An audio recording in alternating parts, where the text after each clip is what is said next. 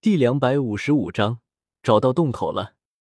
在回到鸽子家的路上，鸽子沉默不语，似乎有些话不知道该说不该说。如果纳兰朝歌只是一个八段斗之气，鸽子虽然惊讶，但是不至于如此惊讶。一个可以随便拿出二品丹药的炼药师，这已经超出了他所认知的范围。二品炼药师。别说在这小小的青山镇，就算是在那些大城，应该也是很吃香的吧？对不起，其实我骗了你。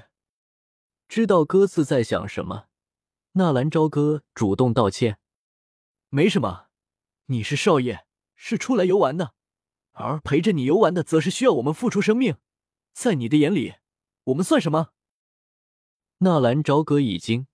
有些不明白鸽子为什么会这么生气。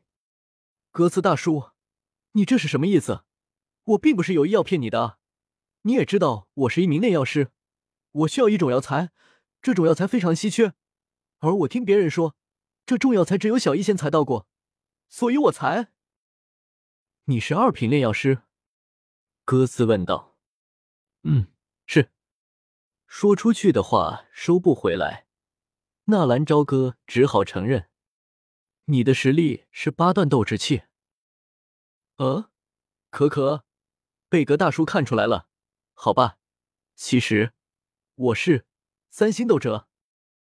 其实纳兰朝歌没有了解过，在斗气大陆，尤其是炼药师的职位提升，并不只单单是炼药术，需要提升的还有一些别的东西，例如毅力、念力、灵魂力。最简单的，如果是二品炼药师，那么他的实力至少应该是在斗者以上，不然太没有足够的斗气来支撑那庞大的炼药系统。丹王古河是六品炼药师，所以他的实力必须在斗王级别。而古河想要提上到七品炼药师，除了炼药技术的提升，他也必须要进阶到斗皇，因为只有斗皇的斗气输出才可以提供了六品丹药所需的能量。当然，某些灵魂力量特别强大的就是个例外了。四三星斗者听见纳兰朝歌的话，哥斯倒吸一口冷气。眼前的这个少年顶多也就是是十六七岁的样子，可是他的实力居然是斗者，还是三星，再加上二品炼药师，他的实力和地位足以秒杀自己。那么你的名字也是假的了？好吧，如今我就实话告诉你，其实我叫易水。纳兰朝歌一脸真诚的说道：“易水，是的。”鸽子仔细的想了想，似乎并没有记得有姓易这个姓氏的。看到鸽子还在纠结自己的问题，纳兰朝歌赶紧岔开话题：“哎呀，鸽子大叔，我们赶紧回家吧，出来这一会。”我都要饿了，昨晚婶婶做的那红烧双头兔肉太好吃了，还有吗？我想吃双头兔。歌词一愣，随即赶忙有些拘束的说道：“有，有，回去我让你婶婶做。”看着歌词有些拘束的模样，纳兰朝歌轻轻的叹了一口气。与其看到歌词对自己如此的尊敬，还不如一开始的那番交心。看来，人一旦有了势力，不是你自己想改变，而是周围的人逼着你做出改变。当歌斯的夫人再次看到两人回来的时候，脸色不由得再次拉长。只是过了一会的功夫，秀莲就笑着迎了出来。应该是歌斯对自己的婆娘说了纳兰朝歌的情况。那个，可可，那个，易水兄弟，你别介意啊，我这个人就是这样。秀莲婶婶，其实你们不用这样的，我感觉挺好啊，就像是昨天那样对我就可以。我，别别别，易水兄弟，您是大人不计小人过，千万别和我们一般见识。好吧，如果你们再这般客气的话，我就要狠的生气了。纳兰朝歌板着脸，这才使得两人停止了那种卑躬屈膝，在强者的压迫下活得习惯了。见到了强者，总是不由自主的就想屈膝。那哥，易水兄弟，听说你是个炼药师。修炼咳嗽了一下，找到话题，想要说些什么。你这妇人，不是告诉你了，易水兄弟饿了，你赶紧做饭去。有什么话，吃饭的时候再说。哎哎，我这就去，这就去。秀莲应了一声，然后赶紧小跑了出去。不到一会的功夫，一盘热气腾腾的双头兔就端了上来。双头兔是一阶魔兽。这种魔兽没有什么攻击性，唯一的就是速度极快，但是肉质非常的鲜美，也算是这些佣兵的一道家常菜。今天的这顿饭和昨天的就有些区别了。鸽子和秀莲也是一个劲的给纳兰朝歌夹菜，如此一来，又搞得纳兰朝歌有些不好意思了。那个易水兄弟，听说您是炼药师，我的意思是。您昨天也见过我的那个不争气的儿子了，您觉着他有可能做一个炼药师吗？可怜天下父母心，哪一个做父母的不是盼着自己的孩子好？纳兰超哥轻轻的笑笑，昨天我就和鸽子大叔说过了，哥拉的斗气属性是火属性，但是火种又夹杂着一丝木属性，这两种属性合在一起是非常有希望做炼药师的。听见纳兰朝歌的话。修炼兴奋的差点跳起来，赶紧又帮着纳兰朝歌加了一块肉。真的吗？太好了，多谢一水兄弟的吉言。来吃肉。等了一会，感觉差不多了，纳兰朝歌放下碗筷，郑重的看着歌词说道：“这两天多谢鸽子大叔的照顾，明天就要进入魔兽森林里，我在这里想请求鸽子大叔一件事。”听见纳兰朝歌说的郑重。鸽子也一本正经的听着，点头做了一个回应。你说，纳兰朝歌手腕一翻，一张普通的金币卡出现在其手中。这里面有一万金币，算我这两天叨扰的费用。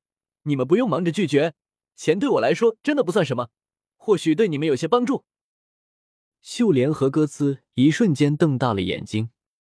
按照一次任务十个金币来算。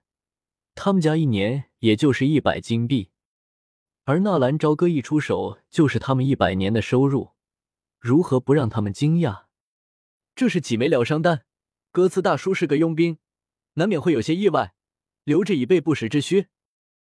这是一枚高级纳戒，我想歌词大叔应该听说过，在这里我也送给你了。还有这最后一件礼物是送给哥拉的，他是一名炼药师，基本已经定下来。我这里有一本炼药师基础，这里是我的一个朋友整理的炼药师最基本的一些东西。哥拉没事的时候可以看看，或许对于他日后成为炼药师有帮助。天上会掉馅饼吗？会。对于哥斯一家人来说，这无疑就是天上掉下来的馅饼，而且这个馅饼对于他们来说可以吃一辈子。哥次和秀莲大张着嘴，一副不可置信的样子。等他们感觉到这些有可能都是真的，然后慌的两人又跳起来给纳兰朝歌道谢。底层生活的人也有他们自己的幸福，至少很容易就满足了。好了，礼物送完了，我要说说我相求歌词大叔的这件事了。嗯，易水小兄弟放心，明天我一定保护好你的安全，就算是我哥斯留在了魔兽森林，我也一定会带你回来。哥斯拍着胸脯保证：“这些东西他有心拒绝，可是也实在是太贵重了。金币有价，那些丹药，还有炼药师的手册，根本就是无价之宝啊！”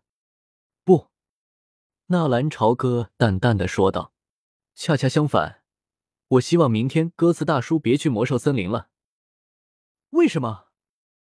歌斯一惊，不解的说道：“大叔如果信得过我的话。”那就别去了。你是在担心那光头京城？放心，没事的。不，有事，相信我，他对你绝对没有好心。日后尽量躲着他点。不过，我的建议是，最好大叔搬离青山镇。我给你的金币足够你重新找个地方落脚了。为什么？我们在这里过得好好的，为什么要？秀莲不解的看着纳兰朝歌，因为。光头京城已经进阶到了四星斗者，这是这么一句话，鸽子瞬间就明白是什么意思了。京城一直惦记的是鸽子的老婆秀莲。京城是三星斗者的时候，或许打不过鸽子，但是现在他是四星了，有了改变某些事情的力量。还有就是，今天京城落了面子，纳兰朝歌又露了富，几方面相加，那个京城绝对会对鸽子动手。这也是纳兰朝歌让鸽子不去魔兽森林，甚至搬离青山镇的原因。小兄弟，搬家也不是一时半会就能决定的，你容我二人再想想。鸽子陷入了沉默。言尽于此，纳兰朝歌能做的也只有这些。对方就是不搬家，或者坚持过他们自己的生活，纳兰朝歌也管不着。再说了。万一京城又改变主意，不动手了呢？再换句话说，就算纳兰朝歌出手把京城杀了，难道整个青山镇就没有第二更京城了吗？第二日一大早，纳兰朝歌早早的起床去佣兵工会报道，而鸽子最终也听从了纳兰朝歌的意见，不去魔兽森林了。其实他自己也有种感觉。京城那人的气息有些不对劲，但是至于搬家还不至于。作为一个佣兵，什么大风浪没有见过？如果仅仅是因为对方有可能对你不利，那就要搬家的话，估计就算是搬家到任何一个地方都过不好。与其躲避他人，不如自己多多努力，提高实力来的现实。纳兰朝歌一歌词，只是萍水相逢。歌词对纳兰朝歌不薄，纳兰朝歌作为回应也是仁至义尽。